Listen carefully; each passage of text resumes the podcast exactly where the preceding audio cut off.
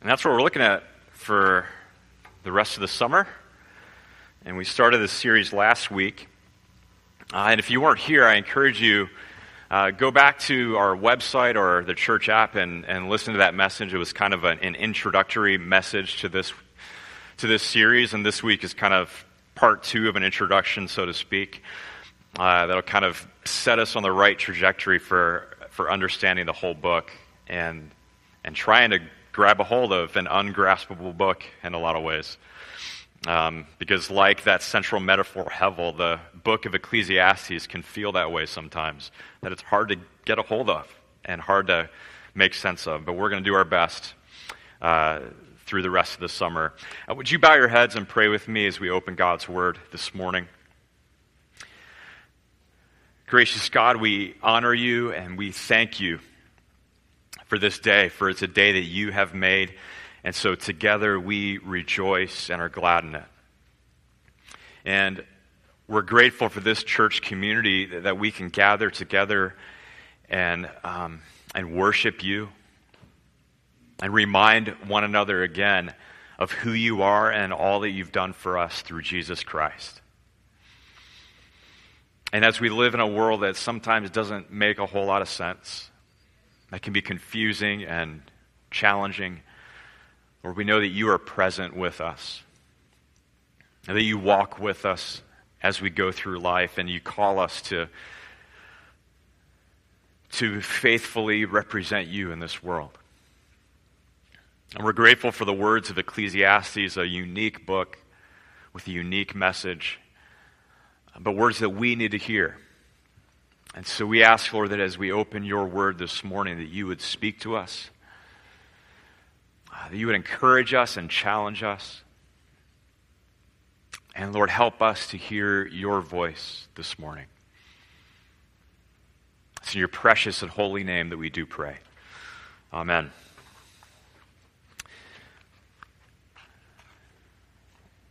Well, several years ago, maybe, well, 13 years ago to be exact, uh, my wife, Meryl, and I were first married, and we traveled to St. Lucia on our honeymoon. And the day of travel to get there was exhausting. After a long flight, uh, we took a, a, shuttle from the south side of the island to the northwest side of the island. And I kid you not, I don't think we drove over a single recently paved road. Um, by recently paved, I mean like the last 20, 30 years. I mean, it was a bumpy ride with a lot of twists and turns. And after a long day of travel, we were starving for something good to eat. That airport sandwich or whatever we had beforehand just wasn't doing it for us. And we were starving. We sat down at our first meal, and uh, we found out later that actually the, the chef there uh, often would travel the Caribbean and, and, and cook for the upper echelon of Caribbean society. And so he was our chef, and we sat down for a steak dinner with all the trimmings. And I, without exaggeration, I will say it was the best steak I have ever had in my life. And ever since then, I've been trying to, I've, I think I've spent good money to try to find a steak that was at least close to being that good, and I haven't been able to do it. Um, it just melted in your mouth. It was so tender and juicy and just wonderful. Uh, the steak made me question why anyone would ever want to be a vegetarian. I mean, if God didn't want us to eat beef, then why would He make it taste so good? Um, do you ever have moments like that in your life when you think to yourself, man, this, this is the way food should taste? Or you take a sip of that madcap coffee and you're like, man, this is what coffee should taste like where you have a day with your kids where there was no fighting, and well, those never happen, but those times of just elation and joy, and you think this is how life should be. Of course you do. Moments of, of sheer joy and elation. Uh, maybe it's a place that you visit, or a favorite family activity that you do together, um, or a special moment that you've shared with a loved one. And do you know what those moments really are? They're little glimpses of the way the world ought to be. And one day will be when Jesus returns and makes things new again. And the preacher of Ecclesiastes, he recognizes this. And in our world that's full of uncertainty and that's often unpredictable, like we talked about last week, the preacher calls us to celebrate these little moments of life as gifts of God. Last week we looked at the central metaphor in the book of Ecclesiastes, and the video we just watched uh, walked us through that a little bit too. And it's this Hebrew word hevel. And it's often translated meaningless or vanity in our English Bibles. But the word is actually an image, and it's better translated as smoke or vapor or breath. And the preacher of Ecclesiastes says that life is like that sometimes. That like a puff of smoke, it's here today, but then it's gone in an instant. But even more than that, the primary way he uses it is, you know, you try to grab a puff of, of smoke and you can't quite get a hold of it. It's ungraspable, it's unpredictable, even enigmatic at times. Uh, we can all testify to this claim by pointing to events in our own lives. The everyday moments of futility and frustration we feel at work when things just don't go the way we think they should go. Or when we're parenting our kids and trying to get them to to behave and to do what we want them to do, and you can't quite grab a hold of that or control that. And then, of course, there's the bigger moments, the tragedies of life that force us to ask why? Why did this happen to me? And the preacher takes a pretty dim view of our ability to control life or even understand its meaning. It's, that's not really something we expect to read in our Bibles, is it? Uh, but there's a handful of passages where the preacher says that embracing that life is hevel is a strange gift. A gift that can enrich your life rather than diminish it. So we'll be looking at a number of passages this morning rather than focusing on just one like I often do because uh, we want to trace a theme that runs throughout the entire book. And as we do, we'll get a sense for this tension that the preacher feels as he walks through life. Uh, this conflict that the preacher feels threatens to tear him apart as the book moves along. So let's dive in. Go ahead and uh, turn, if you will, to Ecclesiastes chapter 2. Uh, next week, we'll look at the first 11 verses of this chapter where the, the preacher tests pleasure. And he's like a weekend warrior with a lot of resources at his disposal, but he finds that Monday always comes. And so ultimately, he finds that pleasure is hevel. And then he looks at wisdom and folly, and he finds that whether you're wise or foolish, everyone dies, and that's hevel. And then he considers the theme of work now, verse 20 of chapter 2, he says this So my heart began to despair over all my toilsome labor under the sun. For a person may labor with wisdom and knowledge and skill, and then they must leave all that they own to another who has not toiled for it. This too is Hevel and a great misfortune. What do people get for all the toil and anxious striving with which they labor under the sun? All the, their days, their work is grief and pain. And even at night, their minds do not rest. This too is Hevel. We'll look at the theme of work in a few weeks to see what else he has to say. But here, he says, he wonders, what's the point of work if at the end of the day you have to leave all the fruits of your labor to someone else, some fool who may squander it away? So, what's the point in that? Well, then he says this in verse 24 A person can do nothing better than to eat and drink and find satisfaction in their own toil. This, too, I see, is from the hand of God. For without him, who can eat or find enjoyment? So, which one is it? Is life hevel? Is it enigmatic? Does it not always make sense? Or is it a gift from God? Is work a grievous evil or is it a gift from God? Which one is it? They seem almost contradictory to one another, don't they? Let's look at the next one, chapter 3. In verse 11, the preacher talks about how everything is made beautiful in its time, and that God has written eternity on the hearts of every human being.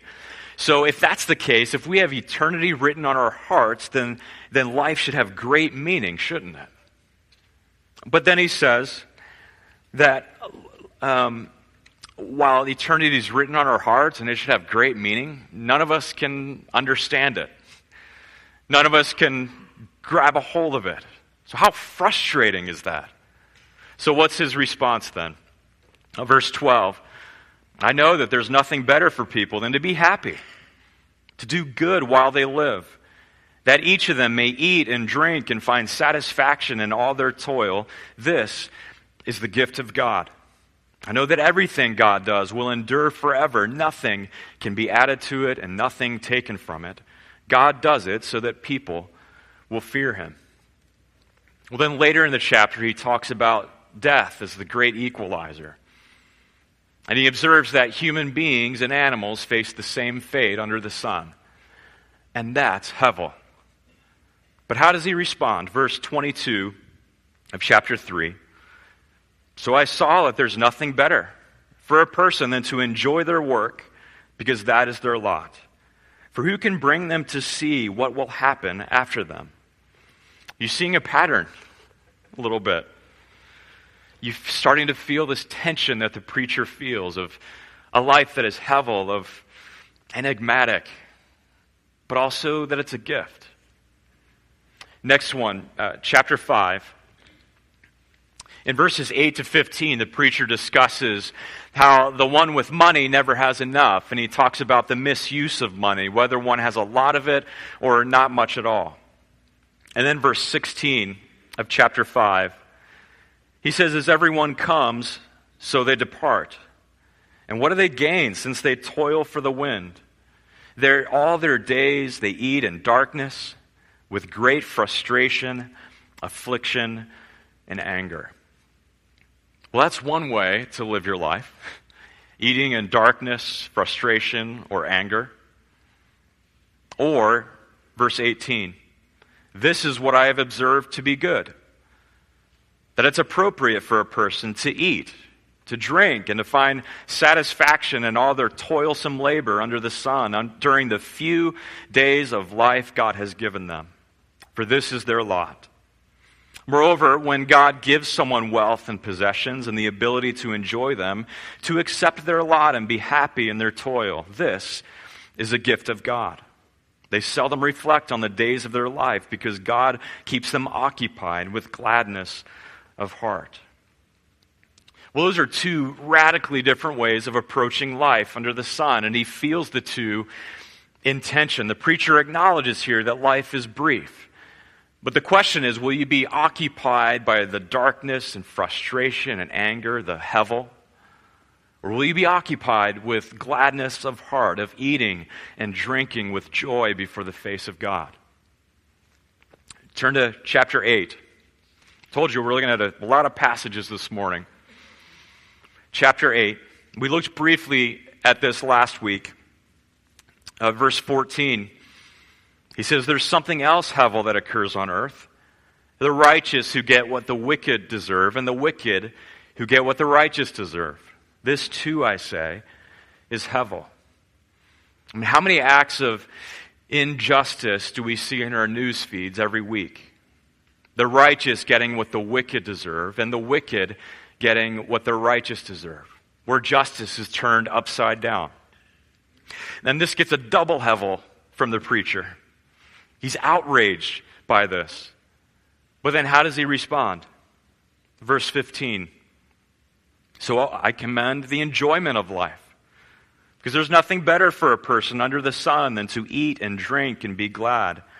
Then joy will accompany them in their toil all the days of the life God has given them under the sun. So, how can the preacher commend joy when the righteous are being treated as if wicked and the wicked as if they're righteous. There's this ever widening gap that I think is being formed uh, between what the preacher knows to be true from, his, from living his life as an Israelite, from following the God of Abraham, Isaac, and Jacob, a God of love and justice. So there's this ever widening gap between what he knows to be true about God and about life on the one hand, but then what he observes in his life on the other hand. Do you see that? Do you f- feel a little bit of this tension that he's experiencing? Last one in chapter 9 and verse 1. So I reflected on all this and concluded that the righteous and the wise and what they do are in God's hands.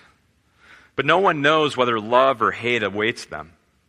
All share a common destiny the righteous and the wicked, the good and the bad, the clean and the unclean, those who offer sacrifices and those who do not. And as it is with the good, so with the sinful. As it is with those who take oaths, so with those who are afraid to take them. What does he seem to say here? The righteous and the wicked, whether you're good or bad, we're all going to die. So, what should we do then? Uh, verse 7 Go, eat your food with gladness, and drink your wine with a joyful heart, for God has already approved what you do. It says we're all going to die, so enjoy a good meal with gladness. God takes special pleasure when we enjoy the goodness of life. God wants us to enjoy his basic provisions for us. Verse 8 always be clothed in white and always anoint your head with oil. He says, you know what? Don't dress like you're attending a funeral. And you know what? For goodness sakes, put some product in your hair. You know, look, look presentable. Verse 9 he says, enjoy life with your spouse and whom you love. And all the days of this meaningless life that God has given you under the sun, all your meaningless days, for this is your lot in life, and in your toilsome labor under the sun. Whatever your hand finds to do, do it with all your might. For in the realm of the dead, where you are going, there's neither working, nor planning, nor knowledge, nor wisdom. This is the word of the Lord this, these couple verses here are one of the few times where Hevel means temporary. He says life is short. So enjoy the one whom you're married to. Enjoy the work that God has given you to do. And so we find this tension throughout the book. This tension between a life that is Hevel, that's ungraspable, unpredictable, enigmatic, and yet we're supposed to enjoy life as a gift. And the preacher goes back and forth, back and forth throughout the book. And this tension builds as the book progresses. And these seeming contradictions between the preacher's beliefs about God and what he experiences in life threaten to tear him apart. What I think the preacher is getting at here is this that understanding that life is hevel actually frees us to receive life in all of its great moments as a gift from God. I'll say that again that understanding that life is Hevel actually frees us to receive life in all of its great moments as a gift from God. When we come to terms with the fact that life is Hevel, that it's fragile and fleeting and sometimes doesn't make a whole lot of sense, then we can be present and enjoy life and receive life as a gift. You know, we all have ideas about how life ought to go, the path our lives should take. Some of us are big planners and we've mapped out a career tra- trajectory, personal life goals, retirement plans. And you know what? There's nothing wrong with that. But if we hold on to these plans too tightly, we set ourselves up for great disappointment. Because the events happen in life that we can't control. The most serious, unexpected events and, and often include phrases like cancer, car accident, the doctors did everything they could, or you're fired. But even less tragic events can mess with our perception of how life ought to go. We don't get into our first college choice. Uh, we didn't get the promotion we expected to get. A career transition didn't go the way that I planned it to. And we may see these events as obstacles in our life and obstacles in the way of happiness. But the preacher's telling us that any one of these obstacles could end up having a great positive effect. These events or obstacles in life could strip you of the illusion that you are actually in control of your life and that you can make of your life what you want to make of it. And he says the sooner we can be stripped of that illusion, the better. And we might become so focused on big plans and career trajectories that we miss the little moments in life that make life worth living, like a drink with friends or a good meal. Or we might become so focused on our five year plans that when life happens and messes up those plans, we are left angry and disappointed and bitter at God for not blessing the plans that I've set for myself. We looked at this a bit last week. In subtle ways, we may believe that God's job is to bless me and make me happy. And we may believe that we're the center of the universe rather than God. We may not say that, but we may act or live like that. And so our expectations for how life ought to go are more aligned with this myth of religious self fulfillment that we looked at last week rather than the gospel. We usually see failures and disappointments as obstacles in our way to joy and fulfillment. And the preacher turns that on its head and he says that life's failures and disappointments are the key to embracing a life of true joy here under the sun if they help us to be present and to enjoy our lives. I can't tell you uh, how many times I've talked to people who've been through challenging circumstances who tell me how close they've grown to God as a result. I had coffee, coffee recently with my friend Bill. I met Bill when his father Bob was diagnosed with pancreatic cancer. And I got to know Bill quite a bit over the, the next year or so, and through visiting Bob in the hospital or at home. And one day, I received news that Bill's daughter was in a tragic car accident. You want to hear something hevel? Bob, who lived a good, long life well into his 80s, who knew his days were short as he was dying of cancer, you know, he was on hospice, he attended the funeral of his 26 year old granddaughter before he died.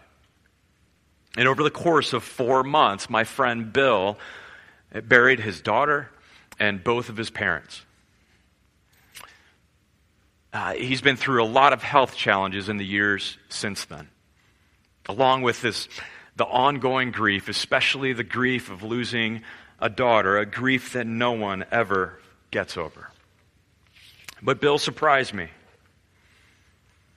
He said, You know what? I would give anything if I could see my daughter again for even five minutes.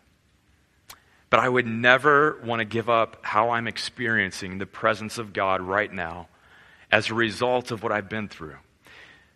God has been more real to me than he ever has in these past couple of years. You know, our ability to enjoy the simple pleasures of life is directly tied to our ability to see that we have no control over our lives. And some of you are saying that makes absolutely no sense. And that could be a sign that maybe you're still working under this illusion that you have control over your life. But some of you have had enough years or experiences that you know that life will not always turn out the way that you planned it, even when you have the noblest of intentions. And the preacher says, live your life, enjoy it, and release the outcomes to God. I mean, think about all of the activities of our lives that we try to control, and yet they keep us from enjoying life. As a parent of young kids, this is probably the biggest way this message has hit home for me as I've prepared it. Uh, it's, been, it's been a tough road recently. It's been difficult um, having two young kids and all of the energy and joy that they bring, uh, but it can be challenging sometimes. Uh, a few weeks ago, or actually, I think it was last week, actually, I, I tried to sleep in because I returned, uh, returned home on a late flight. Uh, and there is really no sleeping in in our house. Um, but this particular morning, I couldn't sleep in because red Spider Man and black Spider Man were running around the house trying to climb the walls and save the day. Well, later that morning, I was enjoying a cup of coffee in the den when our house became silent. And you know that's absolute trouble when the house is silent. Um, especially our youngest one. He, he, he talks, and he goes to bed talking. He talks himself to sleep, and he wakes up talking. And every moment in between, he's talking. So I'm enjoying my cup of coffee, and it gets silent. And Black Spider Man's in front of me. Jeremiah, our oldest, was in the den, but Red Spider Man was nowhere to be found. When, when Caleb is silent, it's trouble. So I ask Jeremiah, Where is Caleb? And he says very nonchalantly, Oh, he's in the kitchen putting glue on his hands and feet so he can climb the walls like Spider Man. I, I almost spilled my coffee getting out of my chair and running. No! I think I, I scared Caleb in that moment. And then he starts running with sticky feet and all, sticky feet, running through the kitchen trying to get away from me. And I grabbed him before he could get too far. You know, so often I want to control the actions of my kids. Sometimes it's misbehaviors that I want to clean up. Sometimes I want to correct them for their safety and well being. But other times I just want my kids to live their lives the way I think they should live their lives. But if I spend all my time trying to control my kids or getting angry with them, what have I failed to do? I failed to simply enjoy being with them and spending time with them and appreciating the special gifts that they are to me and my wife. It took me a couple of minutes into cleaning up my son and the floors before I could genuinely laugh about it. Um, you know, joy, joy never seems to come when we try to control or work for it. And oftentimes it comes to us in these simple pleasures of life, like enjoying time with our families, laughing with our kids, eating, drinking, working hard. But that still leaves us with a question How do we live in this tension that the preacher experiences, that all of us experience? How do we live in the tension between what God intends for life and our often painful experiences of it? And this question is at the heart of the whole book of Ecclesiastes, so we'll be seeking to answer it over the next several weeks. But as I thought about how to begin answering it this morning, I thought of several people I know right now who are suffering levels of pain that I can't really fathom. Uh, some attend this church, others don't. But each of them is overwhelmed with the hevel of life right now. And it can be hard to see those little glimpses of heaven that I talked about. And maybe you can relate. Maybe for you it's an overwhelming sense of grief over the loss of a loved one or several loved ones.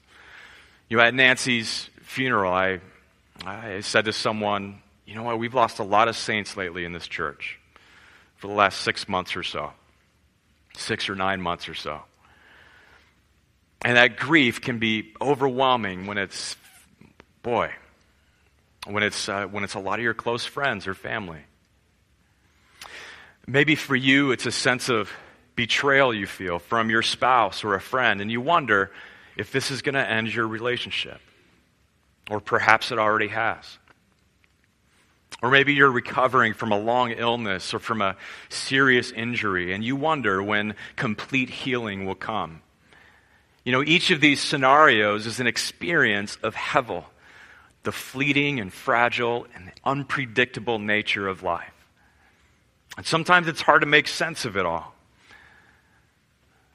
We see in Ecclesiastes that God wants to use these experiences in your life to draw you to Himself so that you may have hope. You might have noticed that every passage that I read earlier involved eating and drinking. So, why these images, you might ask? Well, two thoughts come to mind. The first, we eat and drink every day to make the relentless movement of time to stop and pause for a second. And we can pause with others. And we remember our smallness and our dependence upon others. Um, every time we open our mouths to eat and drink, we acknowledge our dependence on another. I mean, do you produce all of the food that you eat? Neither does Wendy's or McDonald's, I assure you. Whenever we eat or drink, we acknowledge our frailty and dependence on forces outside of ourselves. But then, secondly, remember that steak I mentioned earlier? I think a lot of you are going to have a steak for lunch probably after I mentioned that. Remember that steak? When I ate that incredible steak, what do you think I felt afterwards? Now, assuming I didn't eat too much, which I probably did, but what did I feel? Satisfaction. Excited, yes, definitely. But satisfaction. And that's an image of what the Bible calls shalom, of well being, of life the way it ought to be in all of its goodness. But how long does that feeling of satisfaction last? Few hours, maybe. I'll be hungry again not long after that. Because of that, eating and drinking are forward pointing symbols. Every time we enjoy the simple pleasures of life, like eating and drinking, they're reminders of God's precious gifts to us, but they're also sneak previews of the big show yet to come. These experiences are reminders to us that life's frustrations will not last forever. And all these little moments of joy in life, of eating and drinking and, and fruitful work, they're like a trail of little breadcrumbs that lead to the great wedding feast of the Lamb, when all things will be made new in the new heavens and the new earth. I love the words to the hymn that we're going to sing in a moment. And we'll close with this that speak of the tension we feel in this world and yet give us hope. I think it's the third verse. It says, This is my Father's world. Oh, let me never forget that though the wrong seems off so strong, God is the ruler yet. That no matter how bad it gets, our God is still sovereign. He's a good and gracious God, and we can trust Him, and He is still on His throne, no matter what life looks like. And then it says this This is my Father's world. The battle is not done. Amen. You still feel that battle and the tension between the two? It says, Jesus who died shall be satisfied, and earth and heaven will be one. It's we're longing together for that to happen. In fact, almost every verse of Ecclesiastes, it seems, shows us how much we need a Savior to make all things new. And our Savior Jesus entered the hevel of this life and suffered as you have suffered.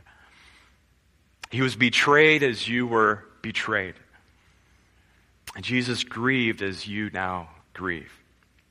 And he died on the cross and defeated sin once and for all through his resurrection. So that one day,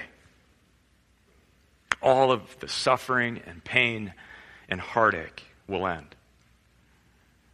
And He's with us by His Spirit so that in the hevel of our everyday lives, we are not alone. And therefore, we are not without hope. Would you bow your heads and pray with me? Lord God, we're grateful uh, for your words to us this morning.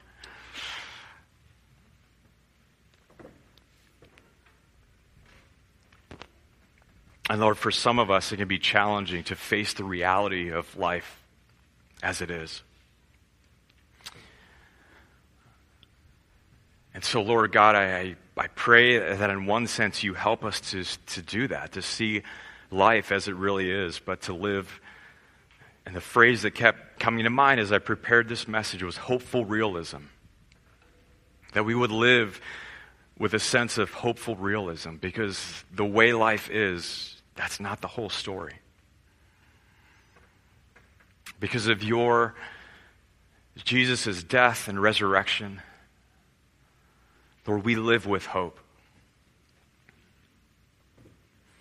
Because we know that grief and pain and death never get the last word with the gospel.